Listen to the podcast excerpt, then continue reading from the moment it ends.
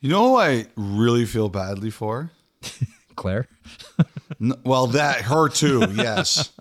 But Dom has to edit that. Like Dom, how long is that going to take you to edit? Long enough that it'll be a minor inconvenience. Don't touch a thing, Dom. It's all genius and touched by oh the my divine. god! Yeah.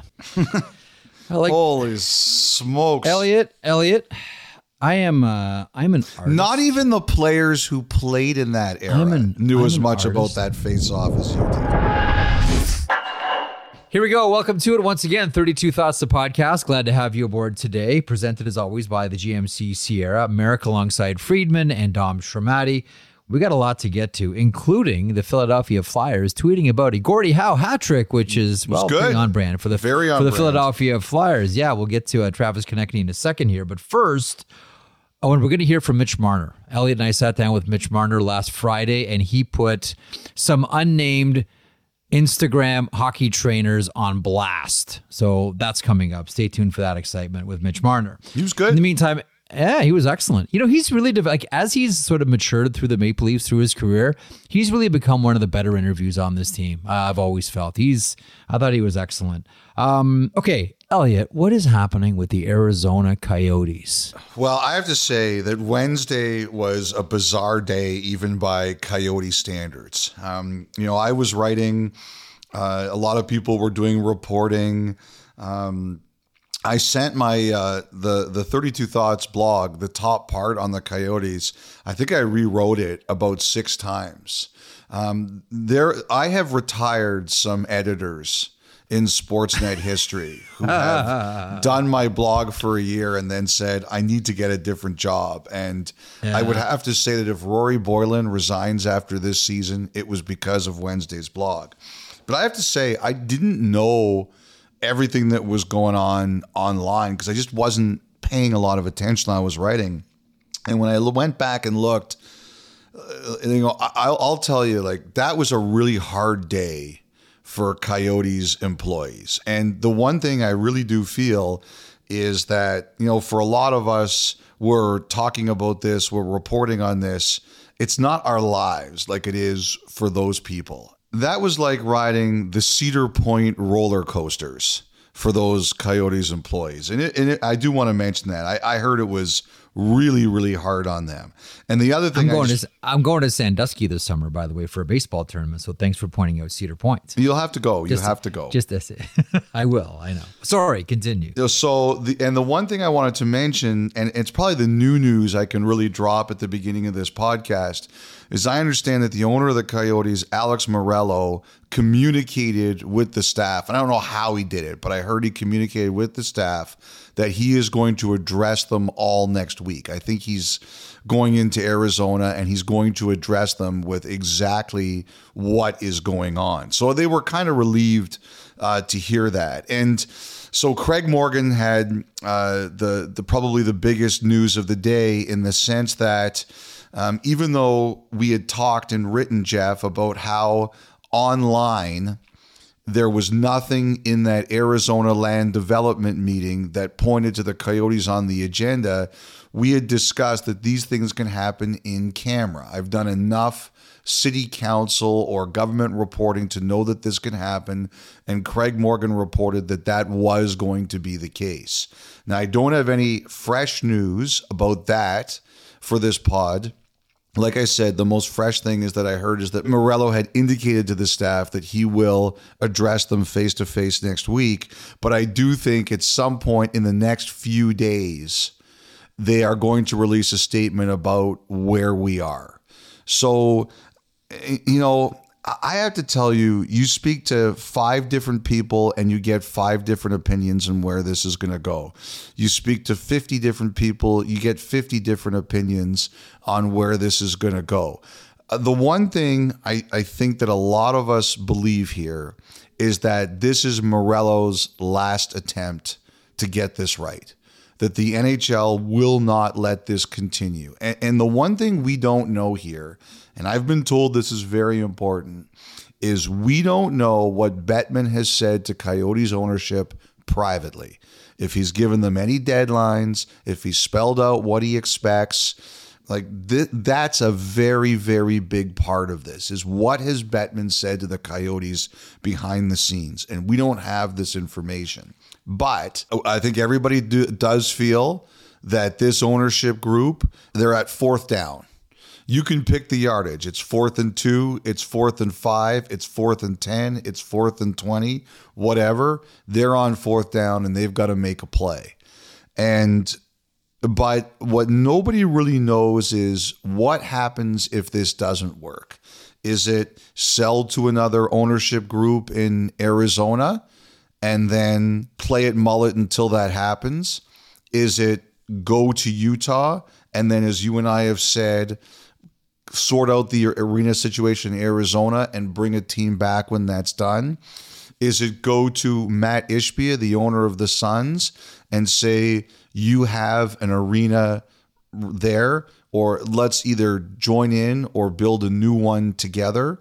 Nobody seems to know what's going to happen if we don't get clarity on this ownership group's latest plan.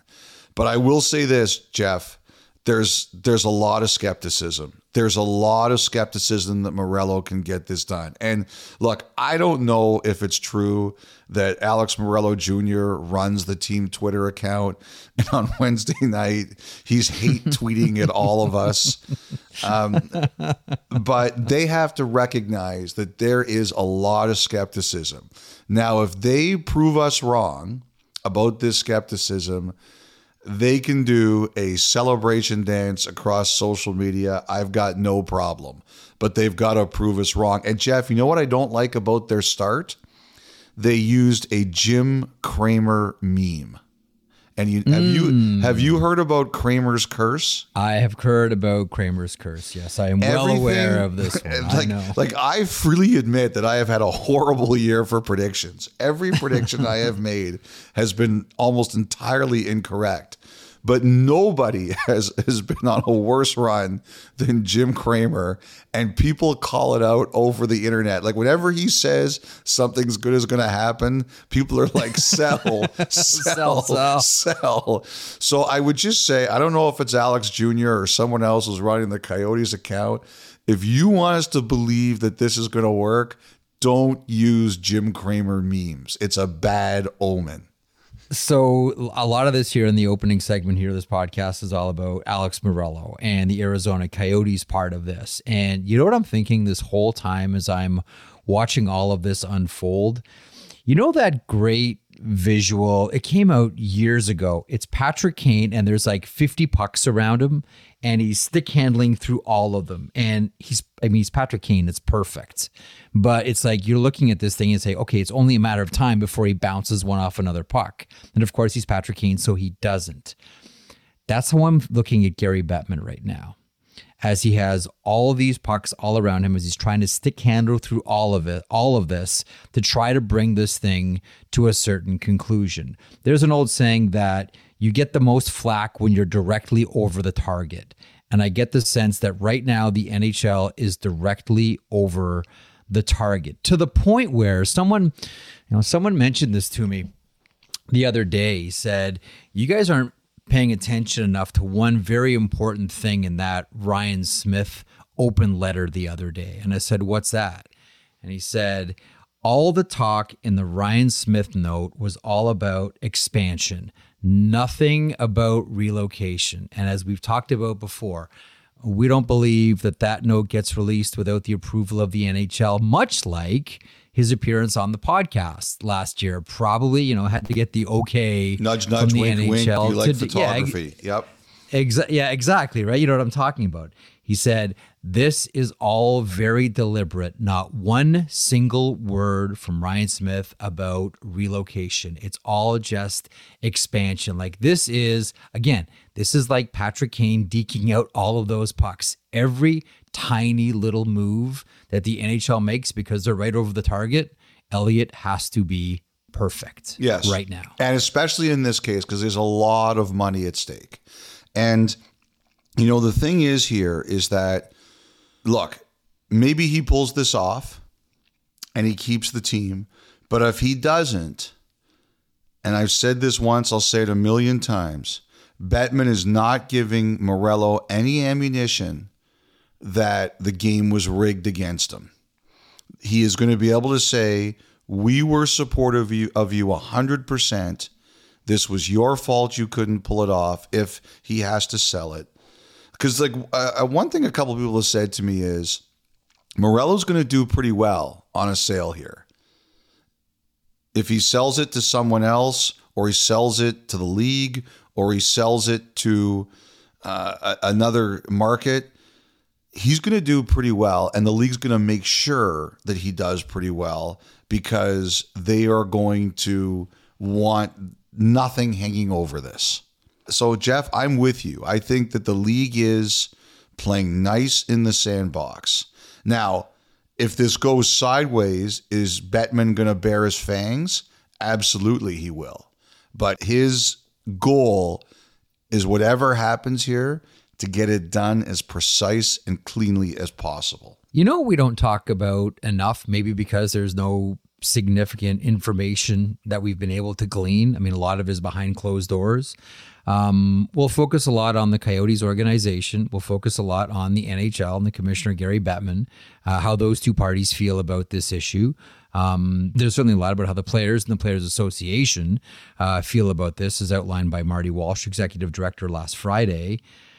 We know that the fans are frustrated as well, some annoyed. Um, how do other owners feel about this? That's one thing that I'm always curious about. Oh, like, they, how they, do, they hate this. How do 31 other owners feel about this situation right now? They don't like it.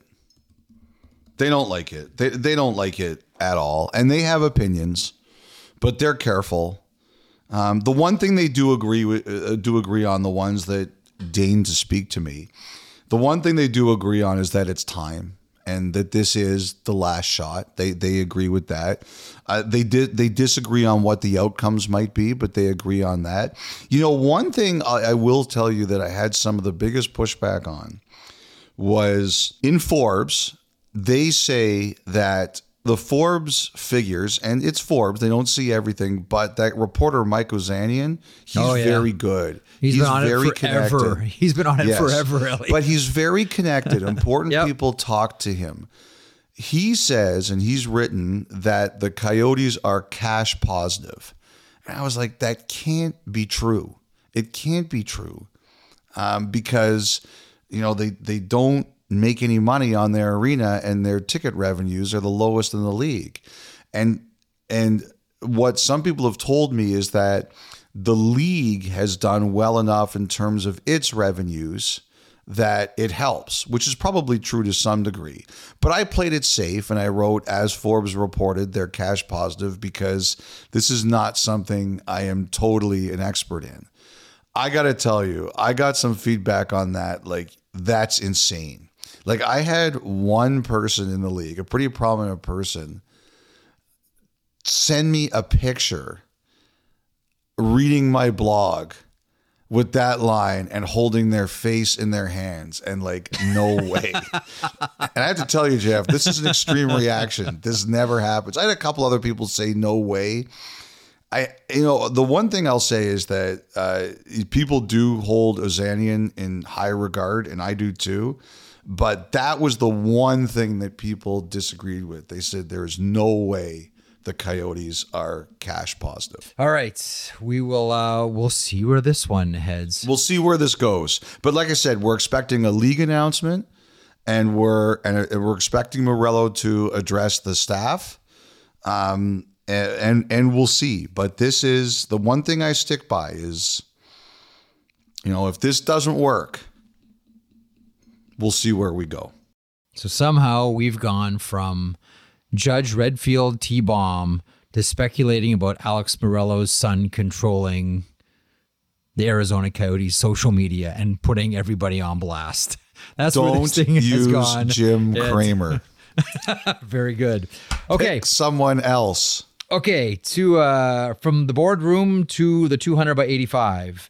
Um, the Toronto Maple Leafs, uh, not exactly a secret. Uh, Brad Treliving, very interested in doing something with the blue line. We've talked about this countless times, but very much in question here the first round pick. you have a sense of where the Toronto Maple Leafs are at with their first round pick, what it would take to part with their first round pick? Do they decide to keep the powder dry and keep the first round pick, figuring, eh, we're not living in the high rent district this season. Let's just see where the skill can take us and where the talent leads. The Maple Leafs and the first round pick, Elliotte. Well, first of all, our draft gurus, and you watch a lot more of this than I do, but the guys who really watch it are Sam Cosentino and Jason Bukala. They don't think the draft is really good after 20. They think there's a drop. And uh, after you know there was a big there was a big under 18 tournament uh, I get the, I guess it was in Michigan this week and that was definitely the talk there that you know after 20 it drops and you're seeing that some of these teams Vancouver and Winnipeg have done it already they're okay with trading those picks and and I do think a, a lot of the experts agree with Jason and Sam on this so I think in, in any normal year, like for example, I think one team that will deal its first rounder, another one is Edmonton.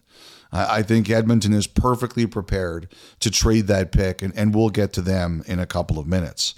But again, I think the problem with Toronto is that their their cupboard is pretty bare. If they trade this pick, they have one pick in the first two rounds between now and the 2026 draft. And that's yep. their first rounder in 2026. They yep. don't have a second rounder until 2027. So, what I think, Jeff, is ultimately, I think they're prepared to do it. But what they're trying to figure out is they is if they can use it to pack a bit more of a punch than just a first round pick for a rental. And you know, for example, when they were trying to get both Tanev and Zadorov from Calgary, I believe their first round pick was there.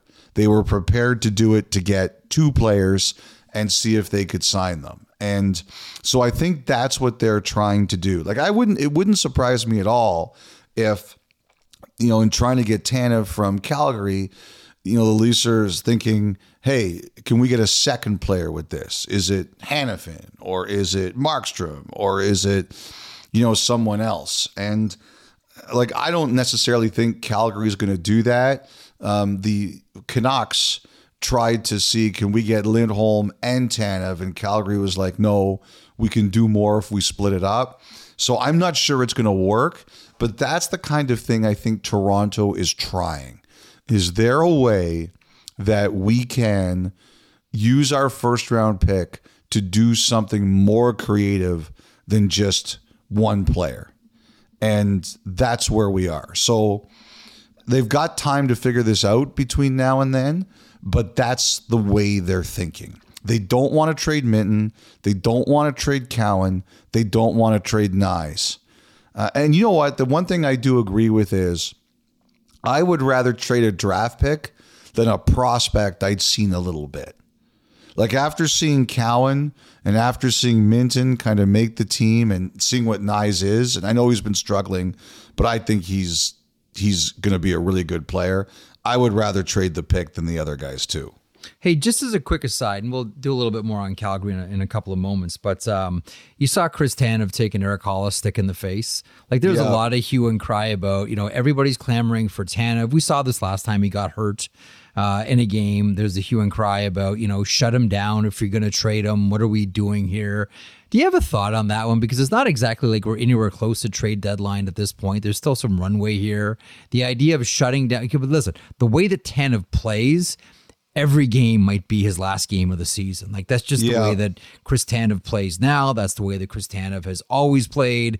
And I think we all make the argument that's what makes him so attractive to teams. But when you see him get an Erik Haula's stick in the face, like we saw in that Calgary, New Jersey game on Thursday, does a part of you say, if I'm Craig Conroy, I might want to step on the gas a little bit here or maybe just shut him down?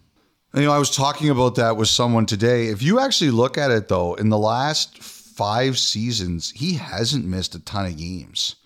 He played, I, I think, almost, I think he played every game but one in the year COVID hit. He played every game the year after. He played 82 and 21 22, but he played 65 last year and he got hurt this year. So the narrative doesn't always back up the the true facts here, but I understand what everybody's saying. You know, he'll block a shot with his face, and you know that does. Sources tell me that puts you in harm's way. So yeah, I, I get it. You know, the the one thing is is that the NHL kind of frowns on that a bit. I get Like, it. They only they only want you to take guys out if you actually have a deal. Now, remember last year this happened with Gavrikov, and he went crazy over it in in Columbus because they thought they had a deal with Boston.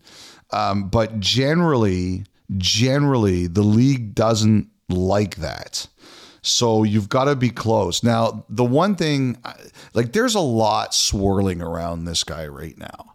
There's Toronto, there's Dallas, there's um, well Tampa Bay, uh, Vancouver. Although they don't think, I don't think they can do it. I, I think they, at this time at least, I think they like them. There's Ottawa. There's been more and more talk about Edmonton, which I think is possible. I had some people say they wouldn't be surprised if Colorado is there too. I just wonder if this one ends sooner rather than later. But I do I'll tell you this, Toronto was not the only team. I was told this.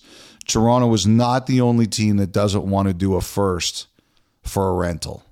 They're they're not there. There's so Dallas. It's in Dallas's best interest to hope that this gets better over time. But when it comes to the Maple Leafs, I think that's what they're trying to do. Is there a way we can squeeze more juice out of our first rounder plus? Um, mentioned Calgary a second ago, speaking of, of Chris Tanev, and, and a couple of things this week for the Calgary Flames. Um, Andrei Kuzmenko has scored in both games this week for the Calgary Flames, scored against Boston, scored against New Jersey on Thursday night. So clearly they won the trade, right? Because they won their two games and Vancouver's split their two games this week. That's how we're Yes, doing. That's how we're doing this, right? victory. Okay, Yes. clearly Calgary has won this trade. Um, but you know, one of those players who was outstanding uh, the other night against the Boston Bruins for the Calgary Flames was Noah Hanifin. It was like an audition. It, it didn't feel that way? Like, hey, look Yes. over here, everybody. Remember me? I know I've been playing in Canada for a long time, but uh, just thoughts on Hanifin. Hanifin's decision. Uh, we know there's a deal on the table. Um, you know, just back in his hometown, I would imagine family and friends and various conversations about said deal. Um, do we have a thought on Noah Hanifin these days? I do. Uh, I don't have any confirmation. Um, you know the the the longer it goes, though, the more you wonder. That's that's what I'll say. Um, you know, I just don't want to make any declarative statements until I I know for sure. But the longer it goes, the the more the more you wonder. But I, I do think the plan was to at least let it know by uh, the end of the week, and we're getting depends on what deity that you pray to that you choose whether the end of the week is Friday, Saturday, or Sunday. Very good. Very good. You know, you know the one thing too is like these wild card races. Calgary's math uh, isn't as good as St. Louis's or LA's, but I give them credit. They're they're in the race. Like they've put themselves back in the race. Like to me, I'm watching the Islanders. The Islanders beat up Tampa tonight. More importantly, they didn't let Tampa get any points, and the Islanders are back in this. Um, you know, I, I'll tell you one thing. Like Barzal, you know, first of all, I don't think he lacks any confidence at all. Secondly, though, I, I do think when you go to the All Star game and you're part of that competition and you show as well as he did, and I know the last one didn't go well, but he was right there. Like he had a chance to win. And now you've got you've got Roy unleashing you. It's not only that he's up in his even strength minutes, three to four minutes or whatever it is, but he's now playing 20 minutes a game at even strength.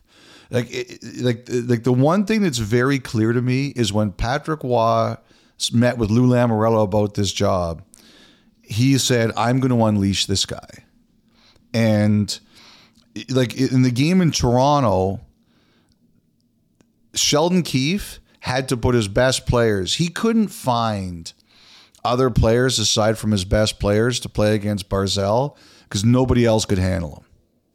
And you know that seems to me that it's it, one of the keys to the Islanders' season here on in is that the chains are off this guy and he's going to play. And he's going to play a lot. And um, you know they look they look like a much more dangerous team. Like that Tampa team, they're reeling and they're going to have some really big decisions to make. Uh, I think they were looking at defense already. Someone told me they were looking at forwards too. Um, so they're going to have some big decisions to make, but they were reeling after the Sergachev injury. And, you know, there, there's no way, like, there's no way we're going to see him in the regular season. I I just think that they're gonna have to have a big run as they kind of indicated for him to come back. Like that's an awful, awful bad injury. And I, am really curious to see how the Lightning decide to attack this. They're gonna have more flexibility. His number will be off the cap, but deep down, and I know they always go for it. But I think that's an honest, honest franchise. The way I've heard they speak to each other in the front office there is there's they talk to each other honestly. And I just wonder if they look at it and say, is this the year do that we do this? And that's my only question. And if they say that, though, then the question becomes what becomes of Steven Stamkos, who's on the expiring contract? There's no question that's going to be one of the biggest storylines of the summer. By the way, I, I did want to mention uh, something uh, last week. You know, Tampa Bay, they do an incredible job of um, uh, charity uh, donations. Yep. Uh, you know what Jeff Vinik has done with there with his rewards program is is pretty impressive. Well, um, Julien BriseBois, he committed five hundred thousand dollars last week to the Ronald McDonald House Charities of Tampa Bay, and that is a great Yes. Great gesture. Great gesture. That should be applauded and broadcast as well. Uh, okay, elsewhere around the NHL, Elliotte, what was the most Philadelphia Flyers thing you saw on Thursday night?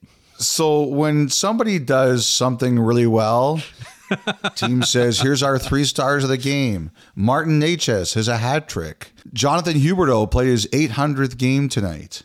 The Philadelphia Flyers sent out a tweet not only announcing that Travis Konecny had a Gordie Howe hat trick in the first period, but mm-hmm. mentioning that it happened in four minutes during yes. the first period. Yes. That is red meat to Flyer fans. That is a social media team knowing their base because they're going to sell. As a matter of fact, when I tweeted out that Necas had the hat trick in just under 16 minutes, I had uh, at least one Flyer fan, uh, probably a couple more. Actually, I think it was at least two or three saying you got to recognize the Gordie Howe hat trick too.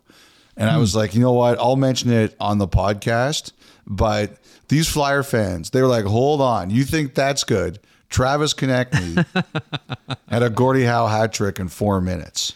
You know, yep. Konecny, by the way, they can extend him July 1st. This is one thing that people kind of mix up. People are like, well, they can't talk to him before July 1st. No, that's not true. If he's your player, you can talk to him whenever. You just can't sign it until July 1st. Yeah. I think that the Flyers and Konecny are talking about this extension. I, I believe they've made it a priority and they're going to try to get it done. It's going to be a big number. I don't know yet where we're going here. It's going to be a big number, but I believe the Flyers want to make sure that this guy is a lifetime Flyer. And I understand he's receptive to it. And why mm-hmm. wouldn't it be? He clearly plays like he loves it there. Um, let me ask you more about the Philadelphia Flyers here. One of the things that I've started to wonder about on the last little while here, um, the Sean Walker situation. And we know that there's a number of teams that, that are interested in Sean Walker. And you know who one of those teams are, I believe? The Philadelphia Flyers. So you think they're going to keep him? I here's what I wonder about. Do you think like it, this will take some stick handling, but do you think that there is a chance, and by that I mean a marketplace, and it may mean retention as well for Rasmus Ristolainen? Boy, it was a real crazy scene when he didn't take warm up tonight for about five minutes. There, people were like, "Whoa!" I mean, I, you got to chase this. So he was ill. Um, I, will say this: I spent a lot of time uh, talking to people about Ristolainen. There is no question, no question that his stock has risen. And I'll tell you one thing about Ristolainen. The question was never about his desire and his will. Like this was always a guy who uh, really cared. This was always a guy who would do anything for his teammates, and this is always a guy who played hard. the The issue is the contract. That's number one. So both if a team wanted him and the Flyers wanted to trade him, there would have to be a lot of willing to bend both ways. The Flyers would have to agree to eat, but the Flyers would also ask more to eat. And some teams will say, hey, we're not giving you as much as you want in this particular case. So it's a complicated negotiation. Mm-hmm. That said, the most interesting thing I heard about Ristolainen was this is the time of year where teams don't practice very much. That's one thing Rick Bowness talked to us Yeah. about. Yep. That's about getting getting a player this time of year is tough because there's no practice time. There's no practice time. If you don't play like Philly does, and you don't like like his Ristolainen's challenge is his foot speed. He does not have great foot speed, especially on some of the moves that defensemen have to make. Now the Flyers know that. They've found a way to put him in situations where he can be more successful. And they've really tailored what they they've asked him to improve in certain things, which he has done. But also, the people I know who've really watched him play say the Flyers do a great job of putting him in the best possible positions where that weakness doesn't hurt him as much. So if you're trading for him now, do you play similarly? Do you have can you put him in those kinds of situations? Or this is what one guy said to me, and I think this team kind of likes him. Do you trade for him in the summer when you know you get a camp to evaluate all those things and prepare him? And that is what one team said to me. It's not only how complicated the deal is because of the contract, it's also is the fit right mid-season for how you have to prepare him and protect him. This guy, like I said, this guy likes Rist- Ristolainen, but he said, I'm not sure we're the right in-season fit for him. Well, that doesn't work with my scenario at all. Because my, my my scenario, I just wonder if they could move Ristolainen and then keep Sean Walker.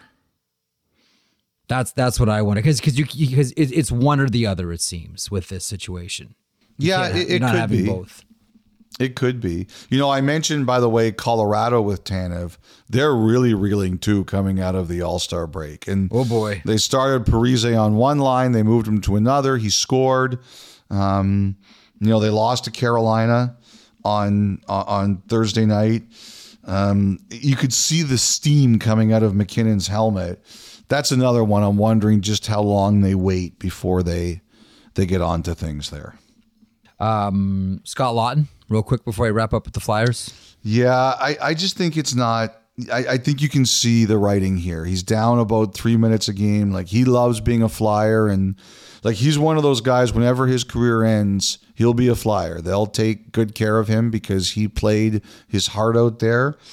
But you you can kind of see where this is going, and I think there's an understanding here that I don't know if maybe even understanding is not the right word, but I, I think there's definitely a realization here that it might be time. I wonder about a team like And people are looking for centers. Like, look Yeah. at what's being traded for centers. Uh, I don't disagree. I, I wonder about a team like the Buffalo Sabres as well for uh, for Scott Laughton. Again, maybe off season, but that's probably a team that's looking for a little bit more snarl and some veteran presence. Uh, we'll see. What didn't hang on, but just as an just off the top of my head here, I think Kyle Dubas had some interest in Laughton when he was running that year that Laughton signed his extension, as I understand it, it was it was basically either he signs an extension or he gets traded to Toronto. That's the story I was always told. And I'm sure the Philadelphia Flyers would love to make a deal with the Pittsburgh Penguins. uh, what about Columbus and Boone Jenner? That's an intriguing name, Elliotte. I just think it comes down to does someone knock their socks off? That that's what it would be. I, I, like I'll say this: people out there they love Jenner. Yeah, I know. He's got great respect, um, but you gotta you gotta knock their socks off. And you know, I I I- I think teams have definitely called, but it's it's going to take a big deal. Okay, one of the teams that you know might be a fit for Boone Jenner the Edmonton Oilers. Uh, what is the latest of them coming off that devastating loss against the Vegas Golden Knights? The streak is over at 16. First of all, what a great game that was. That was Um, fun. The emotion in the building, the fans were great that night. Edmonton played great. Edmonton Yeah. played great. They look, they got goalie. Uh, Adin Hill beat them. Yep. I think you know McDavid. Like it was so it was it was so good to see how pissed off he was on the bench. It just shows you how much that game meant to Yeah. both those teams, and you know how much the Golden Knights wanted that game too. They just they just loved being the team that ended that streak For sure. um, you know, first of all, one thing about Eichel is um, he saw the surgeon over the All Star break, and from uh, from what I hear, he's on time. No, the good news is no setbacks, no concerns. so I think it's going to be end of February, maybe beginning of March at the latest. But you know, he's he's on the right path to returning, so that's good news. Except for the west of the res- Western Conference. I was going to say it's good, news. Good news for who? Good news for Eichel and the Golden Knights. That's it. That's where it But- stops. You know, there's been a lot of talk. We mentioned earlier about Tanev being connected to the Oilers. Like I said, I think the Oilers are going to move their number one pick. And there might be other things they move, but I think they're going to move their number one pick. To me, the, the question is what do they think? If the number one pick is the best asset they have, what is the most important thing for them to get? Now, they might have another good asset here in Broberg. He's playing 25 minutes a night in Bakersfield, and he is playing extremely well. So I'm curious to see what happens there, but he could be another very good asset. But to me, it all comes down to what Edmonton values the most. And the thing I really believe they value the most is forward depth. And I just think that after that game in Vegas, it's a reminder you have, especially if they get them in the first round, you have to be a true four line team to beat Vegas. If you go back to a lot of the interviews that we did with the Vegas players and the Edmonton players at the start of the season, we asked about the difference in that series. I think the thing that came up the most was the depth, particularly from the Vegas side up front. And I, I believe in that game, Edmonton was reminded of that, that they have to get another forward or two. And now I do now it's it's money in, money out for them, so it's tricky. And I do think they might like I think Edmonton could have a really interesting deadline. I think there could be trades to bring something in and as part of like when they got Ekholm last year, they said Tyson Barrie had to be in that deal. So maybe a player that goes out is a player that they include in the deal, or maybe they make another uh, uh, ulterior move to clear the cap room. Whatever the case is, I think they're going for a forward. Now, I really do believe that they like if if Guentzel is available, my opinion is that's their guy. That's the guy they would like to get. That's my opinion, but that's the guy. We just don't know where that's going to land right now. But I, watching that game the other night, I think the Oilers look at it like if we're going to beat these guys in a seven game series, we have to be a four line team. And, and I think they see that as a bigger concern than their blue line. where they want at least at least one more piece, a right shot Yeah. D. So there's still a uh, there, there there's still a menu there for Ken Holland. There's still a menu. Yeah, but I I, I do think, especially watching that game, I I, I think it's got to be forward for them. I do, and I like I said, I think they've got two pieces here they're looking at. Their first rounder for the biggest swings, right? Their first rounder and and Broberg. Uh, who's a first rounder himself, as we all know. Yes, he All was. right, Washington Capitals. Um, are people going to go goofy trying to get Nic Dowd? I'll just ask you bluntly. Well, uh, first of all, he's a good player, and, Yeah. and secondly, look, a first rounder for rentals, and he's making one three this year and one three next year. Like that's a good player. Yep. That's that's a really good player, a really good player. So yeah, I, I think there's there's definitely interest. Like who are the centers left? Henrique, Dowd. You know we don't know about Jenner yet, or if that's going to happen. I But- do wonder. Hang on. I wonder about Casey Mittelstadt. That's what that's that's who I. We're going to talk about Buffalo in a second. Let let let's get there. But you know, I think for Washington, you've like anyone who's got a center has got to be looking at this and saying, "How can I not listen to what's out there?" Number one, I think Washington's got to decide, you know, what their their plan is. They lost the other night. They lost again tonight, although Kuemper had a big game. I, I, I to me it's first of all they have to set a plan. And secondly the other thing is right now you know kuznetsov is off the cap right? He's you know and, and everybody wishes him the best but he's off the cap right now. And that could even add to what washington can do.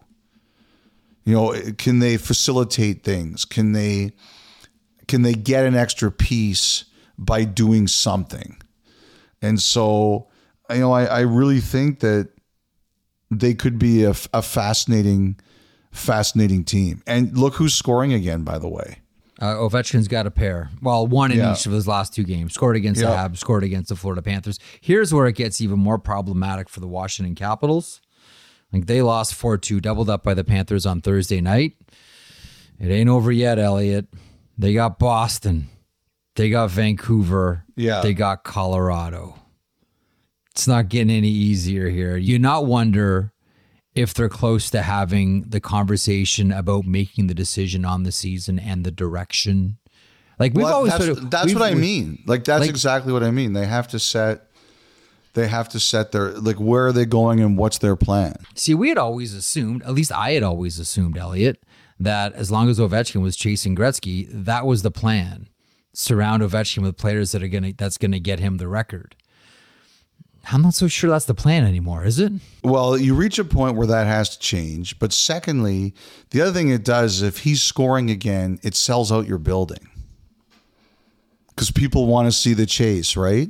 They do.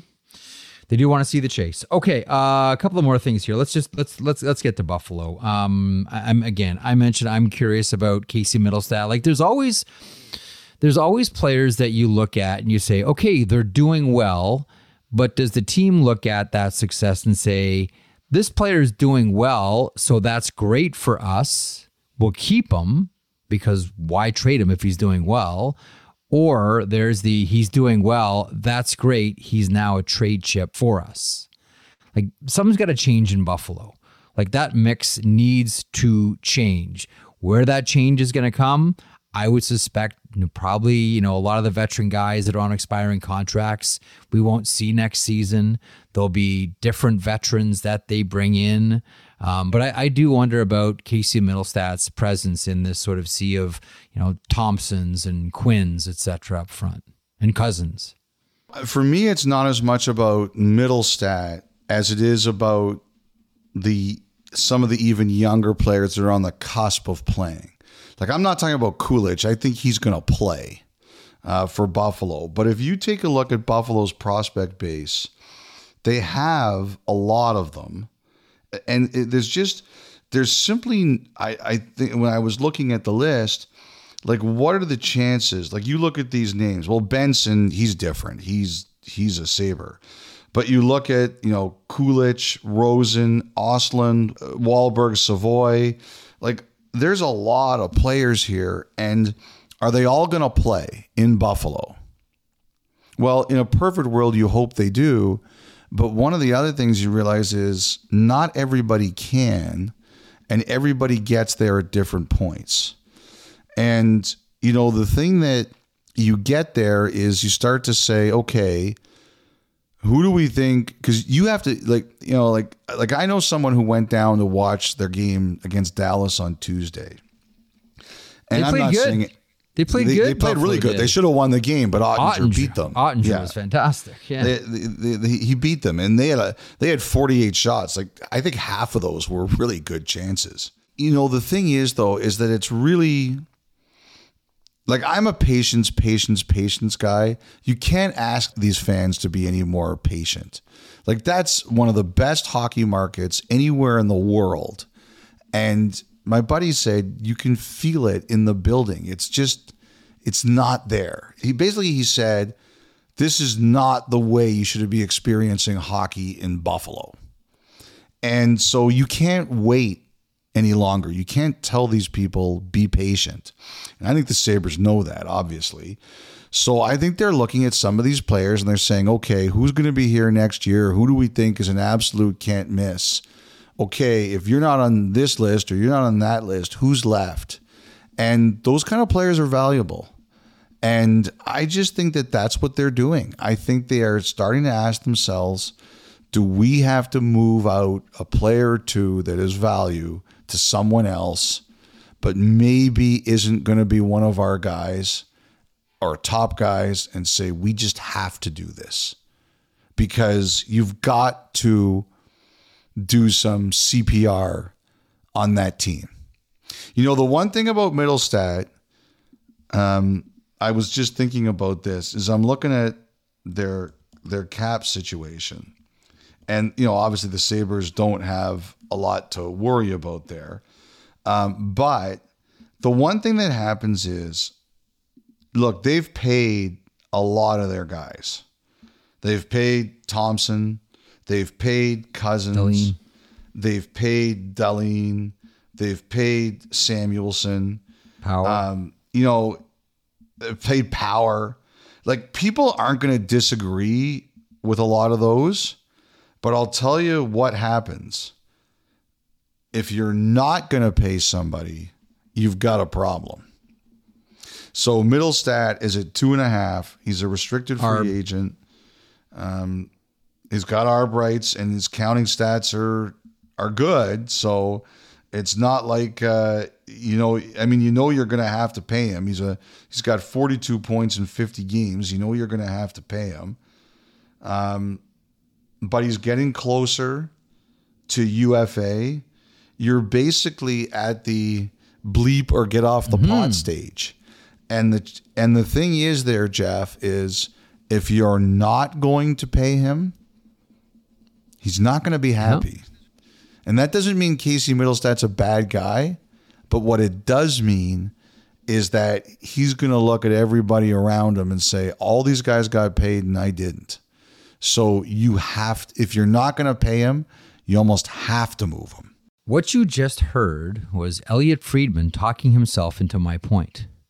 So now you're with me Yeah. on Casey Mittelstadt. Well, like I understand, right? I, like, I, I like think, I like, get it. honestly, I'm I'm agreeing with you all the way here on everybody else around him getting, uh, getting a nice dollar and getting term as well. And I just wonder if this season the Buffalo Sabres is saying this is great for what we have to do or what we want to do with Casey Mittelstadt. Again, I'm just wondering. I'm just like you. I'm looking at the players that they're building this entire thing around, and I'm saying I'm not sure where the room at the inn is for Casey Mittelstadt here. We'll see where it goes, but that's one of the Yeah. things. That, uh, Erik Johnson, you have thought there? You talked about him. I, I, I will say this. I will say this. The Sabres are getting followed a lot. Like there's started to be. I'm very careful about uh, scouts because they're they're everywhere, and because of the unbalanced schedule, there tends to be games where 20 people show up on nights where there's only three games being played. But there's definitely a certain teams are starting to watch the Sabres vibe out there. Elliotte, I'm really glad you wrote about the goalie market as well. And that is led by one of the great stories in this generation, the NHL, Marc Andre Fleury. And boy, is that a huge game on Friday between Minnesota and the Pittsburgh Penguins, celebrating Marc Andre Fleury against his old team. Uh, Elvis Merzlikins, Jacob Markstrom, John Gibson, and I was really pleased to see you mention Kaapo Kahkonen of the San Jose Sharks. Would you like to start there? Well, I like I've been I've I've watched him a little bit this year, and his numbers have started to drop a little bit. But when you've seen as much rubber as he and That Blackwood have this year, Blue line is tough, man. That's, yeah, like like the, I'll tell you this: like when when the Sharks came through Toronto a few weeks ago, they knew it was a big media stage. And by the way, I love the teal helmets; those things look fantastic. Mwah. They knew it was a big media stage, and they made a point of letting everybody know that their goaltenders deserved a lot of praise considering what had happened in their games this year. And that night they got blown out by Toronto, and it wasn't Kahkonen's fault. Like they just weren't very good. But you know, he's he's been good, and Blackwood's been good. Um, they they simply said, you know, like they've been besieged, and that's the thing about Kahkonen. He's he's had really good numbers. You know, the the MoneyPuck, goal saved above. He's dropped a bit, but he was very high, and the, the the only issue is he just doesn't have the runway, right? Like that's that's the issue. But people have noticed how much better he's gotten. There the one thing is we're not talking about goalies as much right now, maybe because you know Toronto isn't as a disaster as much of a disaster in net as they were.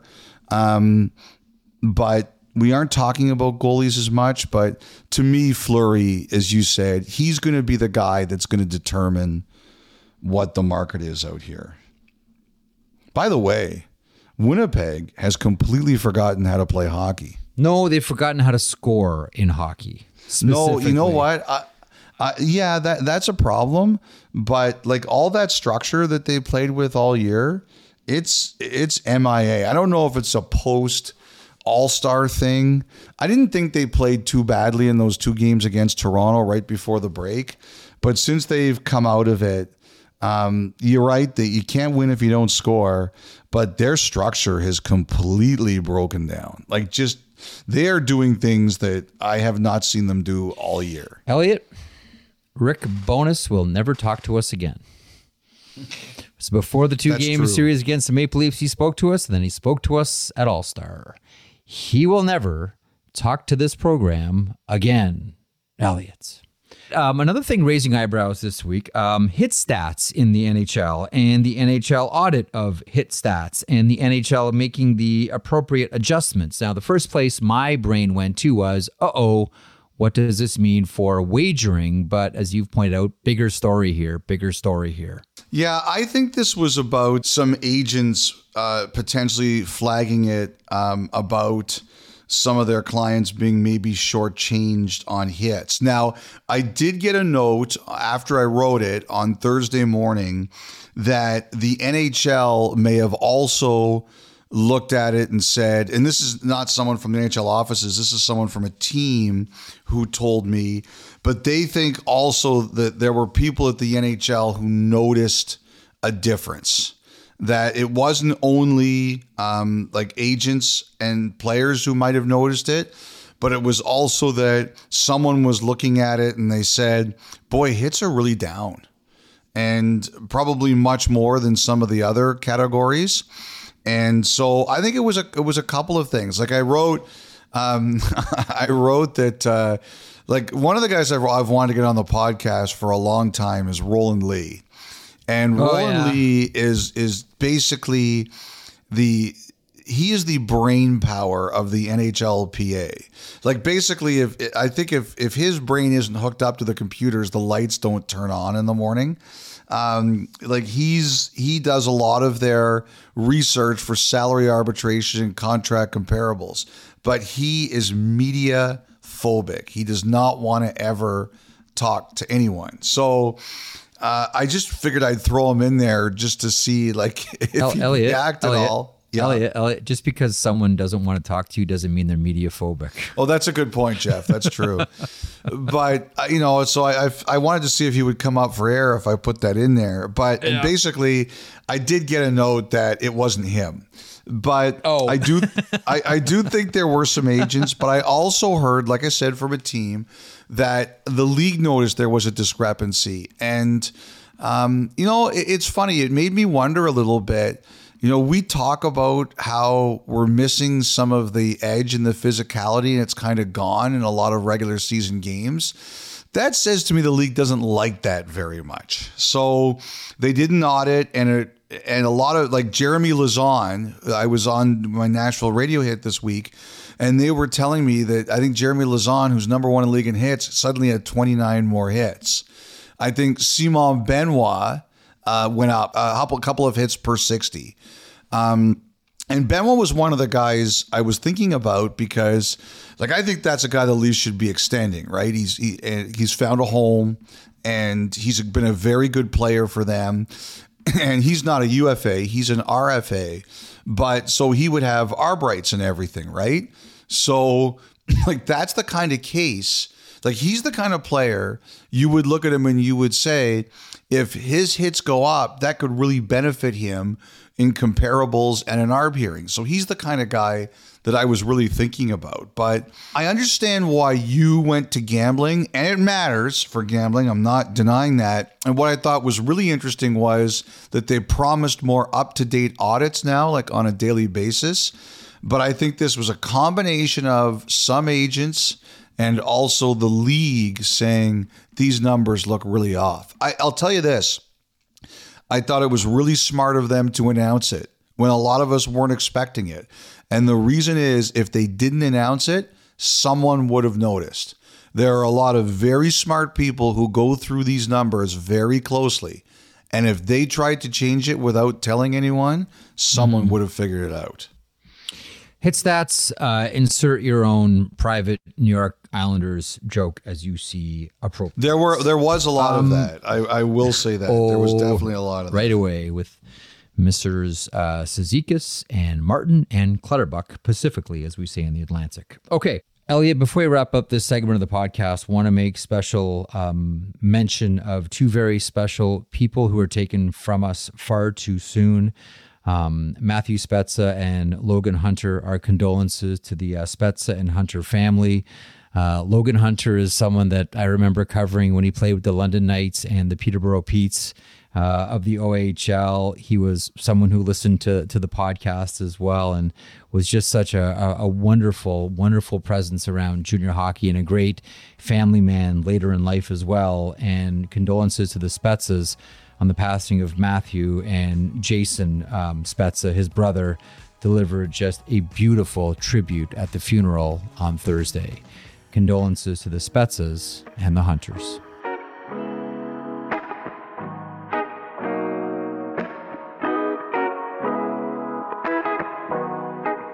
Listen to the 32 Thoughts podcast ad free on Amazon Music, included with Prime.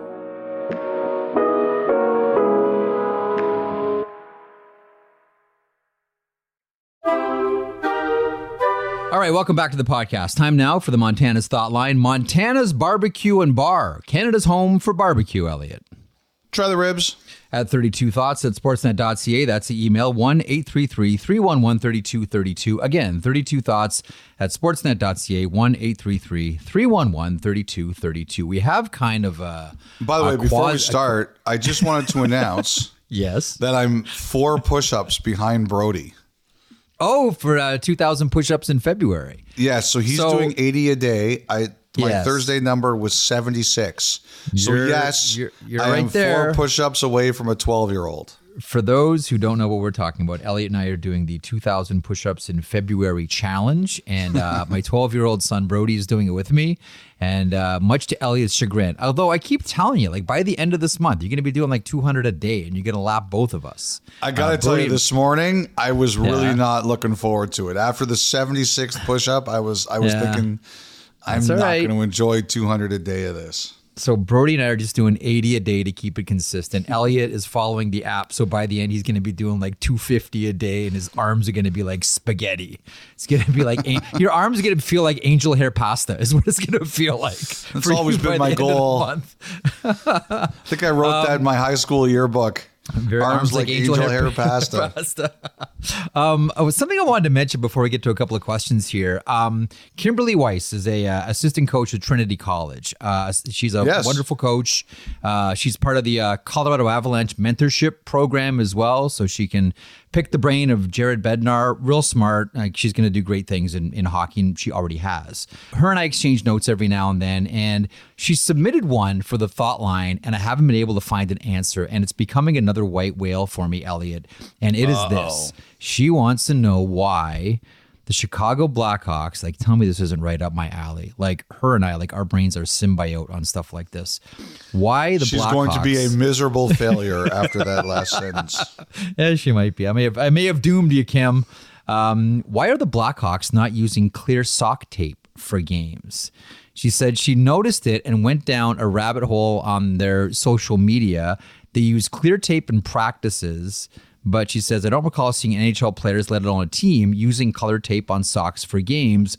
What's the deal? Now, she did go on because she kind of went deep on this one too, um, to point out that there are some individual players, whether it's uh, Anthony Mantha, William Nylander, David Pastrnak, there are some that don't use a clear tape for games, um, uh, and the Chicago Blackhawks themselves use white tape for games. Like, you know how I love stuff like this. Elliot, I have no answer.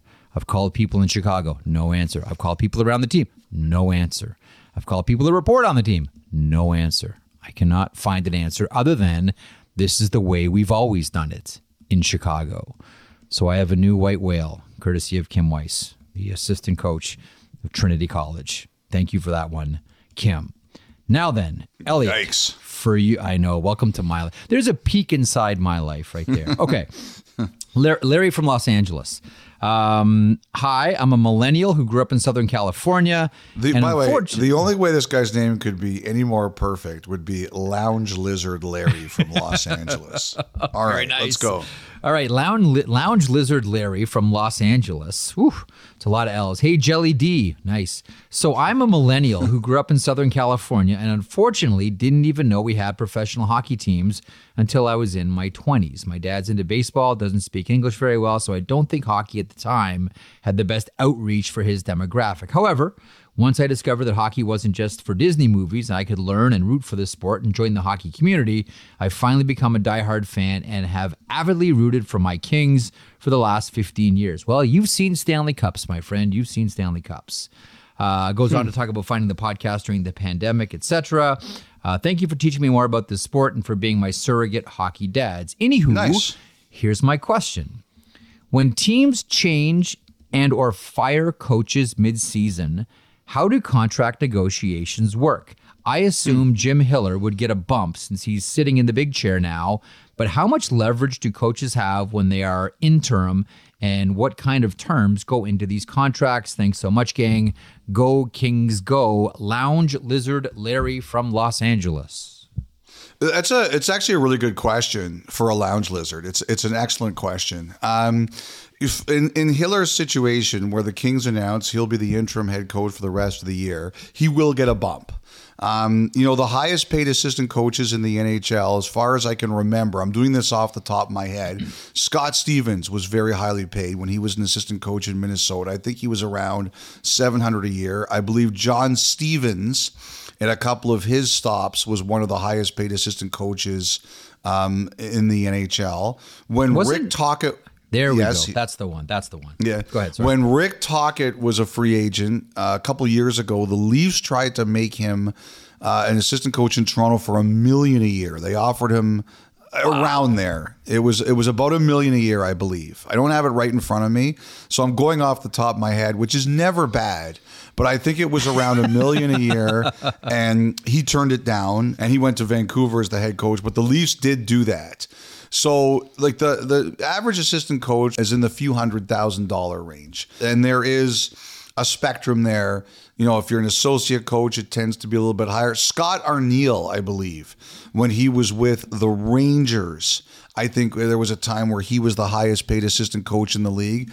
And because hmm. he was associate coach, and also it was New York. So those high, high paid assistants tend to be somewhere between 500,000 and 750,000, that kind of area. Um, so what they'll do with Hiller is I don't know what he was making before. I, I assumed he was pretty well paid. He's been around a bit. He's got a good reputation, but he will get a bump. And usually it's a bump to prorated what the lowest end uh, head coaches in the league would be. So I don't know if he'd be at a million, but I think he would be not far and he would get that prorated bump for the remaining games in the schedule. Now, someone like John Hynes, he comes in, he replaces Dean Evason, he got term.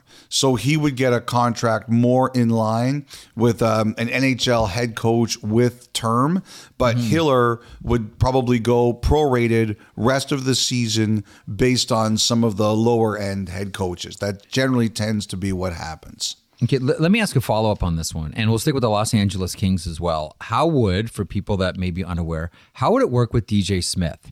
So DJ Smith, dismissed as head coach of the Ottawa Senators, goes to Los Angeles Yep. to take an assistant coaching job. He still has term left on his Ottawa deal. How do those negotiations go?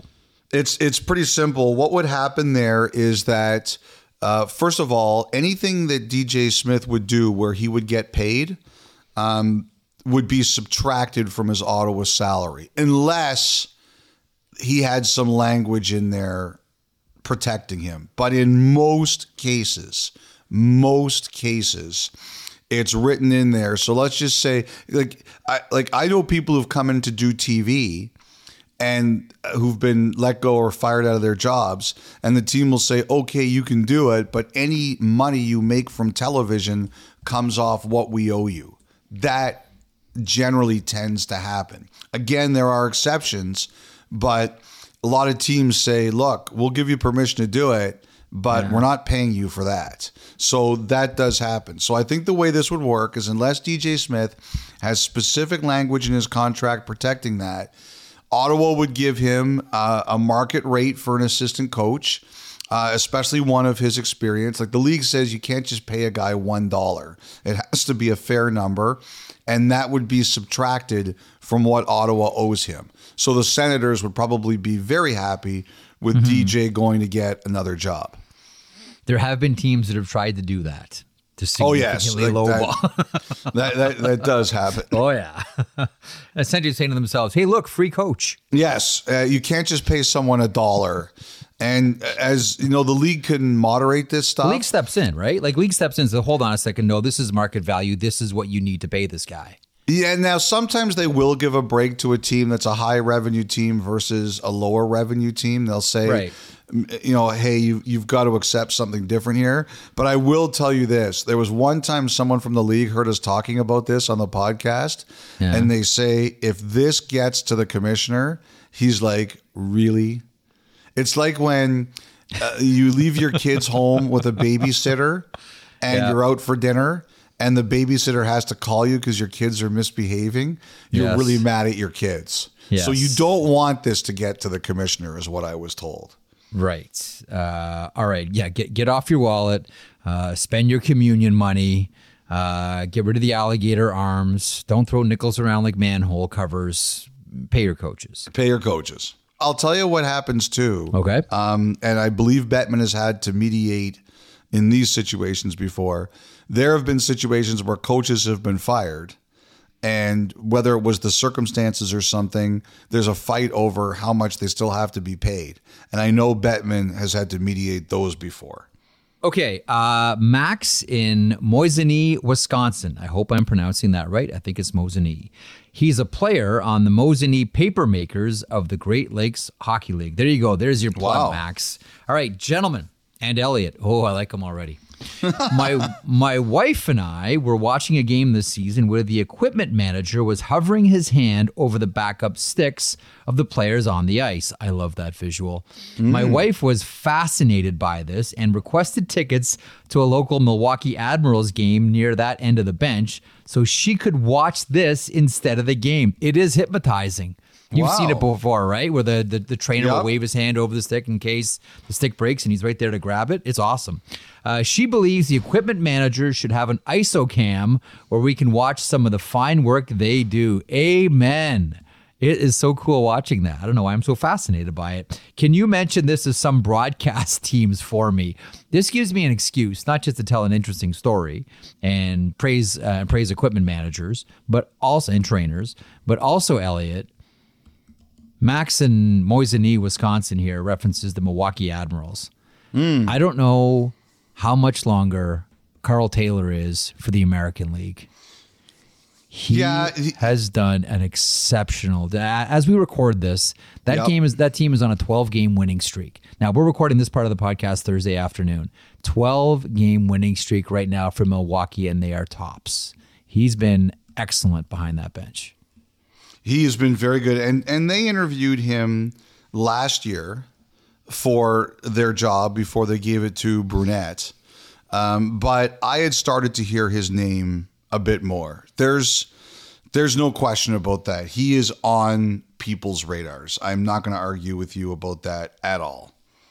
Okay, uh, voicemail time. Let's get to Brian. What's up, boys? Brian from Mitchell. Have to say thank you so much, Jeff, for the Howie Morenz shout out from Mitchell, Ontario. right, of course. We love that Yeah. here in here on Perth. Yeah. I have two questions for you. A couple weeks ago, Elliot talked about his favorite statistics that are never going to be touched. Hmm. I'm a baseball guy, and I have to say the statistic that is never going to be touched is Cy Young with 749 complete games. Yep. The next closest active player is Adam Wainwright with 28. So that got me thinking. What is your favorite stat that you love to spout out off the top of your head at the bar? If you're talking to somebody and you have a hockey stat that you have in the back of your head that you think is funny or coincidental, I'm just curious. What are those stats that you love to spout out? Love the pod, boys, and try the rip. Whoa. Didn't expect that one in there. Brian from Mitchell. Thanks for that one. Um, I, I think, Elliotte, like, I'm not much of a stats person. I'm not num- much of a numbers person. I'm more of a stories person. Do you have any stats that is one of your favorites? I mean, the, you mentioned the Glenn Hall one from a couple of a couple of weeks ago, and that's the the one that will never be touched. Especially True. when you factor in his American Hockey League streak as well, and you put those two together, and you say to yourself, "My goodness, Mister Hall, come up for a breath." Um, but are there any like I've just got some stories, and I'll I'll share a couple of them here really quick. But do you have any stats that you just love dropping for Brian and Mitchell? Well, look, like the he's right by the way about that Cy Young. Like that that's a great great stat. There was one for a long time. I don't even know it's a, if it's a stat. It's more of a trivia question. But I, I don't think I think it's now been changed. But for a long time, the trivia question was who was the last switch hitter to win the American League MVP award. Oh, uh, I don't know. I, I have to go through. I'm sure there's been another one since then. who was it? But but the answer was Vida Blue in 1971. Oakland And- A's. That's right, and he was a pitcher, so nobody Yeah. thought about it, right? So I liked, I always liked that one. Okay, let me jump. Let me jump in after Vida Blue here. You just Okay. get get your the, the hamster wheel in, in your brain going here because there's a few, and whenever I hear someone, whenever I hear someone say three words, I always perk up. You know what those words are, Elliotte? What's that? I'm a traditionalist. Whenever we're hmm. talking about progress in hockey or doing something different, someone will always say, Well, you know what? I'm a traditionalist. So blah, blah, blah, blah, blah, blah, blah. To which I always come back with a couple that I really enjoy, which is, Well, if you're a traditionalist, then you want face offs done differently. The way that face offs were created when the game first started to be played in a significant way, face offs started with the puck on the ice. I've talked about this before with you. It kind of makes a lot more sense in a lot of ways. I know the drop is, is fun and we all dig it, but face off started with the puck already on the ice. And the official would stand between the two players and would say something along the lines of play or start or go or something like that. The problem was officials were getting their shins and kneecaps banged in and bashed hmm. in by the players. So there was an official by the name of Fred Waghorn who came up with the idea of the puck drop. And it wasn't to do with like to make the face off more fair. It was just a way to save official shins. So whenever I hear I'm a traditionalist, I say, okay, well, let's go back to the beginning then. If you're a traditionalist, and we'll start with face offs with the puck on the ice. The other one that I love, and I like I believed it when I read it, but it wasn't until I heard it on a video that I have that I really that this story really warms me. In Canada, when and this was all I believe in Nova Scotia is where this tradition started. Brawls were just insane and you could not stop them. There would be like police on the ice trying to separate people. And what they found was the only way to get players to stop fighting in Canada was to play God Save the Queen, which at hmm. that point the rule of the land was It's like when you slap heard- shot. Got my eye on the three of you guys. You pull one thing, you're out of this game. Now I run a clean game here. I have any trouble, I'll suspend you. I'm listening to a When you, yeah, but that, Elliotte, that's where that's from. I'm convinced that's where that's from. When you heard God Save the Queen, you had to stop whatever you were doing, whether you're walking down the street, whether you're having lunch, whether you're fighting at a hockey game, and you would have to stop doing what you're doing and stand at attention for the entirety of the song. And I remember reading this like years and years ago. I thought, okay, well, that's interesting. And then I went back and watched a video of the 1965 Memorial Cup final between Edmonton and Niagara Falls. And there's a huge brawl, and cops are hitting the ice. And at the old Edmonton Gardens, in the background, Elliotte, Sure enough, they start playing God Save the Queen to try to get the players to stop fighting. They don't, but there it is playing in the background. And it is one of the warmest hockey moments I've ever had. I'm like, wow, that's a real story in Canada. They used to have to do that to get players to stop. And one more, one more quickie. This proves that once upon a time, the NHL was actually a very creative force on the ice. Because what the NHL used to have, I mean, we, we talked a couple of weeks ago about players freezing the puck on the boards and how boring that was, and how really it should be a delay of game penalty. Well, what the NHL would do uh, for that, they experimented with in in pre. I think it was just in preseasons though. What they did is they had something called the free face-off. And what would happen is if you were guilty of freezing the puck in your own zone to get a whistle, the other team would get a free face-off. I'm dying to see video of this, by the way. I've never found it. Um, the free face-off was the other team wouldn't be on the ice, and the play, the offensive player would get to take a draw, like take the puck at the face-off dot, and could either skate outside of the face-off circle and take a shot, or could grab the puck and pass it to any of his teammates who are lined up outside of the face-off circle for a shot. They also had something called the free shot, which was if you were guilty of that infraction of delay of game you know, with your skates, you would get a free shot at whichever side the infraction occurred. They would put a puck at the face-off dot, and you could take a wrist shot, slap shot, backhand, whatever you choose on the goalie, but it had to be from the face-off dot. Only one player ever scored. It was a guy by the name of Kelly Pratt for the Pittsburgh Penguins scored the only free shot on New York Islanders netminder Billy Smith. This would have been 1974. It was the only goal Kelly Pratt ever scored in the NHL. I think he only played like 15 games, but it didn't count in his stats because it was preseason. He later went on to play in the WHA. But Kelly Pratt of the Pittsburgh Penguins scored the only free shot goal in the history of the NHL. Those are some of my favorite stories when you're sitting around the bar to get the juices flowing. And it always, Elliotte, it always starts with, well, I'm a traditionalist. I love to come in with some of those stories. You know who I really feel badly for? Claire? N- well, that her too, yes. but Dom has to edit that. Like Dom, how long is that going to take you to edit? Long enough that it'll be a minor inconvenience. Don't touch a thing, Dom. It's all genius and touched by oh the divine. my god! Yeah. Like Holy smokes! Elliotte. Elliotte. I am. Uh, I'm an artist. Not even the players who played in that era an- knew I'm as much about that face-off as you did. So, uh, see, I don't consider these to be words. I look at them as sound shapes as an artist, Elliotte. Uh, You just use words. I use sound shapes, Elliotte. Yes, uh, evidently. well, those are some of the ugliest sound shapes I've ever heard. Okay, we'll finish up with Ryan. Uh, good day, Dom, Jeff, Elliotte, faithful listener. You guys do a great job to the point I wish there were more podcasts for, per week. You're killing us, Ryan. You're killing us. Uh, you guys sparked. Oh, you like this, Elliotte? You guys sparked me to join the push-up challenge for February to achieve Nice. 2,000 by month's end. With my weight gain, maybe we call this attempt to get in shape. "Quote: Find the ribs." I like That's that. good. That's Very good. good. Okay, this is really, really good. Okay, so here's this question.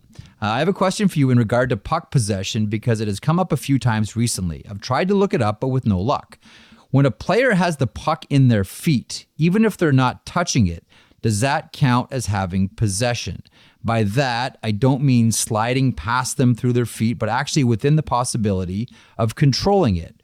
We've had players with the puck in this position get body checked hard with no penalty because technically had possession by some calls, and then the opposite with the same puck in feet situation, but awarding a penalty because the argument is the player did not touch the puck, so did not have possession.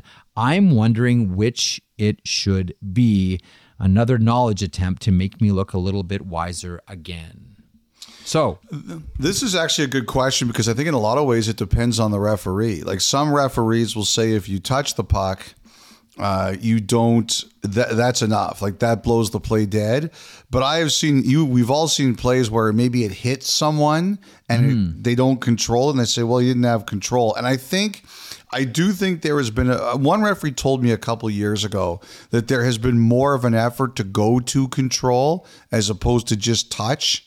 So mm-hmm. I think like if a player was to if it like just hit your skate, I don't think they would blow it dead as much anymore. But if you made a play with your foot or something like that, I think you could see more of a chance of it getting blown dead. the the way that it's been described to me is for the if you're if you have the puck in your feet for the purposes of things like offside or delayed penalty it's not considered possession but for the purposes of being eligible to get hit it is considered possession Yeah, that's fair. does that sound fair that's the way it's always been described to me Yes. all right. We agree on one thing. And we agree on two things. This is a wonderful segment. Thanks so much for contributing. 32 Thoughts at Sportsnet.ca, 1 833 311 3232. 32 Thoughts at Sportsnet.ca, 1 833 311 3232. The Montana's Thought Line, Montana's Barbecue and Bar, Canada's home for barbecue. Mitch Marner of the Toronto Maple Leafs joins us next.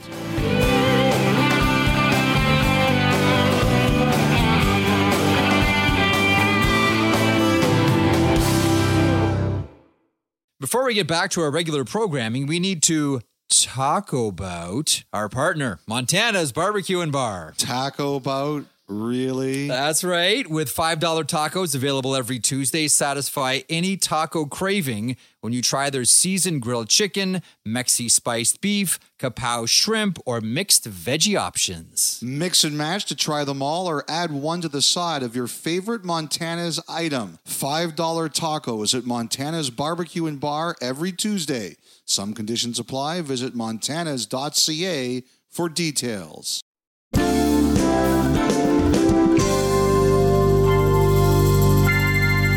You know, one of the great things about All Star Weekend in Toronto was Elliotte and I last Friday had a chance to sit down with a number of players. Uh, and also, as you heard last podcast, coaches It was great having a catch up with both Rick Bowness and Rick Tocchet, uh, and loved interviewing them at the same time. Today, another one of those interviews, Mitch Marner of the Toronto Maple Leafs. And if you know anything about Toronto sports radio, it is always fertile ground talking about Mitch Marner. And as he's matured through the Maple Leafs organization, he's turned into one of the better interviews of anybody on the team. Here's Mitch Marner on 32 Thoughts, the podcast. Enjoy.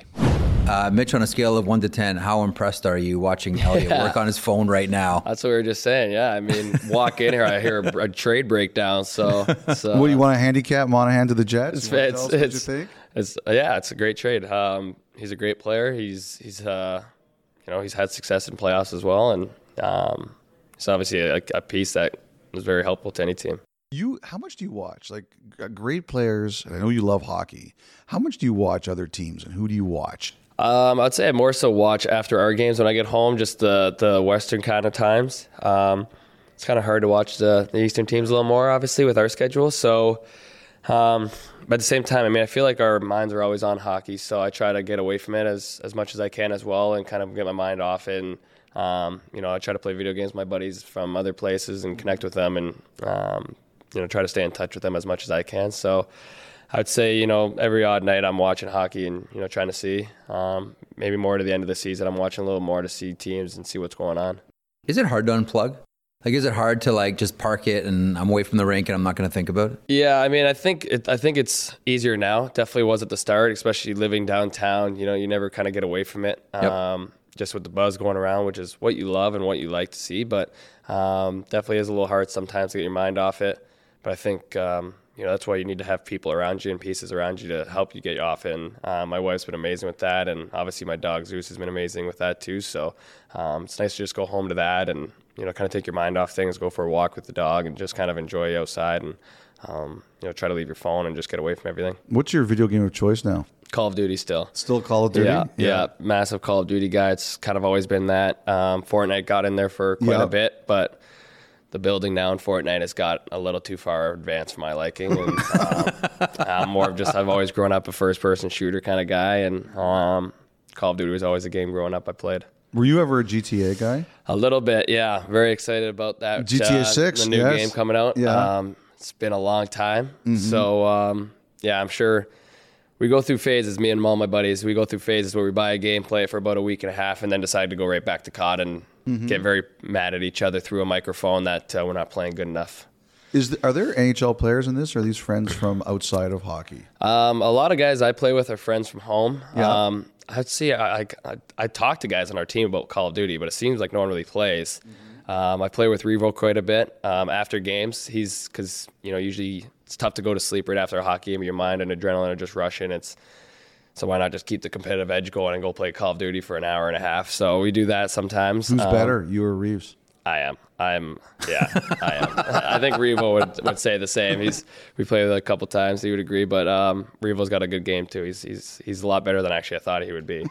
So kudos to him. That is the most backhanded No compliment. yeah, kidding. yeah, it really is, and it could could come back to haunt me, especially with that man. But uh, um, no, I, I mean, just uh, he's got the two kids, obviously the wife. So I, you know, it's a couple guys that have kids. It's usually hard for them to get away and play Call of Duty, and um, but he plays with his brother. I play with my brother too. So it's it's nice to kind of get on there and just relax and talk to my buddies that are also from out of town about just other things going on in their life, and you know, another way to kind of check out and get away from everything.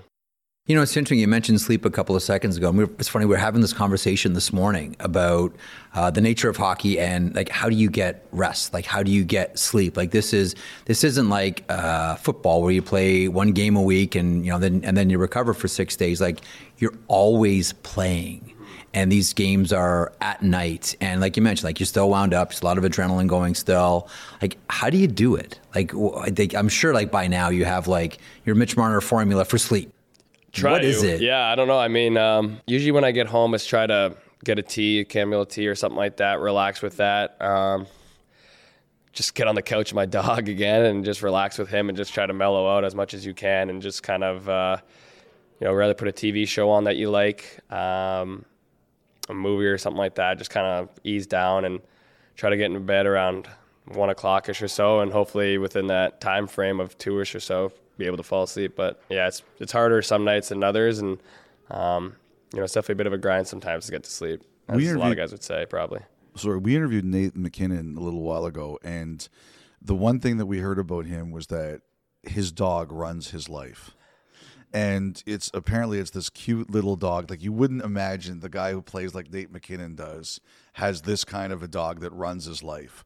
What kind of dog do you have, and does he or she run? Your Yeah, life? I, I got a chocolate lab named Zeus. So I mean, I would say yeah, he kind of runs our life. Uh, he runs the show of the house of just doing whatever the heck he wants to do. Um, but he's great also. I mean, uh, he's a chocolate lab, so he's very understanding with kind of commands and and stuff going around. And um, he's also a very lazy lab, which is great. He's not afraid to just kind of hunker down and you know sleep until whatever time you want to sleep. That's kind of the nice thing about our off days is that's kind of the time to check back in on sleep schedules and sleep in a little bit because I don't got to wake up for kids or anything like that still. So um, he'll he'll sleep right till whatever time we want to get up, and that's uh, it's, it's it's a nice thing to have.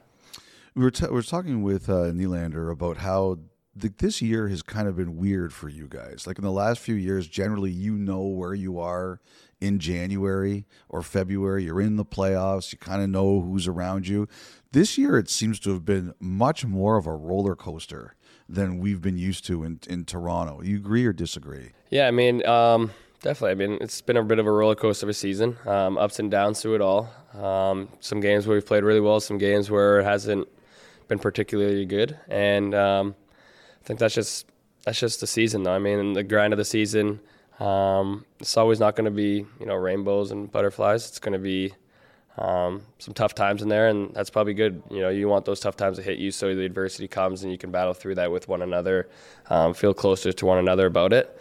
Um, but I mean, it also thinks it stands out for our division. Our division is very competitive. We got a lot of great teams in it, um, and you know, it's um, it, it's it's good to see that. I mean, that's what you want. You want your division to be competitive, and every every point matters. So um, it's it's going to be an exciting second half, and you know, we're we're excited for it and looking forward to it. Craziest game of the year, the one where you guys went into the room after the game and said, "I just cannot believe what we went through." Oh, dang. I mean, the craziest one I've ever been a part of was that Carolina game on Christmas. Um, I think that was two That was a years. next gen game. Yeah, the yeah, next gen that was a game. wild one. That one, uh, that one I was talking about all Christmas. That was crazy. I mean, I remember uh, Slavin and I were talking about it at uh, At, I don't, I don't. I think it was maybe the St. Louis All Star game. I think it was that year. Um, just how crazy that game was to be a part of. But this year, um, I mean, obviously that Columbus game was a pretty big, holy kind of crap moment. Um, you know, I think that's something I, I talk about a lot about our team is that uh, we're not. Obviously, you don't want to be in those moments. You want to be down in those moments, uh, especially that score wise. But we have faith in our team to, you know, come back in any kind of game and swing momentum back in our favor. And obviously, we didn't win that one, but that was kind of one after when you go home and you're like, kind of what the hell just happened moment. Um, but um, that was probably the one for me. I'd say, yeah, It was a wild game. yeah. I want to ask you about skills coaches. And like you're one of the most highly skilled players in the game, period. And I always wonder because I'm, you know, I'll, I'll, I'll follow skills coaches on Instagram and watch stuff. And I'll always say to myself, I wonder what someone like Mitch Marner would think watching this. Like, how often do you find yourself, whether it's on Instagram, social media somewhere, looking at skills coaches and you say to yourself, what the hell are they doing? Can you pick out frauds? Yeah. I mean, I think with what technology is nowadays, um, obviously it's a business thing now. I mean, you can make a lot of money on on, Huge. on social media wise. So that's what everyone's trying to do now. I mean, they're trying to endorse their own brand, endorse what they do. Yeah. Um, But honestly, like, do you look at some of the stuff and go like, "What's going on?" here?" yeah, I mean, I definitely do, and I find it hilarious. I, I won't lie. I mean, I watch video. Yeah, I don't want to name who we've watched. Um, I don't want to expose the person on here. Um, You can tell them what their name rhymes with. yeah, exactly. um, if any of my teammates see this, they'll definitely know who I'm talking about. But um, I think it was a lot more so during COVID year. There was a guy on Instagram that we were sending his videos back and forth to one another, and it was outrageous watching. some of Really? it. Oh yeah. I think I know like- who you're talking about. It's just like I don't. I was just sitting. there, I was like, and then you see like, I I mean, it's. I, I'm putting this person on blast if they ever find out who it is. But uh, posted videos of himself, and then you know, you get the comments of people asking, "How is this guy not in the NHL? You know, he's doing all these things. He looks great." And it's like, well, obviously, you know, there's a lot of other components that you have to work on and do and everything. But um, I mean, at the same time, I give kudos to all these people. I mean, everyone's trying to make a name for themselves and grow a business. Um, and in some way, somehow, I mean, I'm sure it is helping a lot of kids and helping people develop. Um, but yeah, I mean, for me, I've always been with one guy my whole life since I was four. His name's Rob DeVoe, and um, he's been very obviously helpful in my career to make me who I am. And, and um, I'm sure people, if they watched me when I was growing up, when I was five or six, doing some of the skills we were doing, they would also say, "What the hell is this kid doing on the ice?" Um, I know I, I posted that one video of me on the jump board. That's something I've gone on for a long time in my life doing. And uh, I remember when I got to the rink, saw all the guys are like, "What the hell are you doing on this thing? Like, this isn't a skill. This isn't anything." But I mean, again, it's all balance, coordination, everything like that. So, Yeah. um, you know, like I said, people are probably getting better from these videos, but at the same time, watching it now where I am, it's pretty funny to see some of the stuff. little, little cringe. Very cringe. A lot of cringe. Yes. yes. Last one, uh, they're announcing the World Cup today and likely the Olympics. I know you and MacKinnon have skated together before about the possibility of being a line mate with him.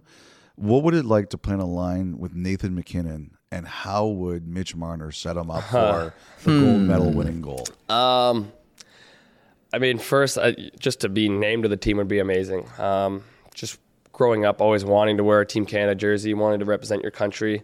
Um, I've been fortunate enough to do so in a couple events, um, and it's always amazing. So to, you know, obviously want to try to make the team first, and then decide where where you slot in on the lineup, and wherever you slot in, you're happy to be there. You just want to help the team win. So, um, obviously, the dog's a special player. He's uh, he's an intense man. I've been with him. as we That's all an know, understatement. As we all know. Um, yeah, I mean, I, I skated with him a little bit at the bio, that BioSteel camp a Yep. couple years ago. Remember, I didn't make a play to him, and he you would have thought it was the Olympic gold medal game. How he was talking to me on the bench, I was like, Nate, we're we're sitting here at, at this camp. It's like, you know, we're three weeks out from the season. Like, what do you want me to do? I'm trying to make a play myself. And he's, I'm open in the slot. You got to find me. I'm like, okay. But um, no, it'd be good. I mean, uh, we're both competitive guys. We want to win.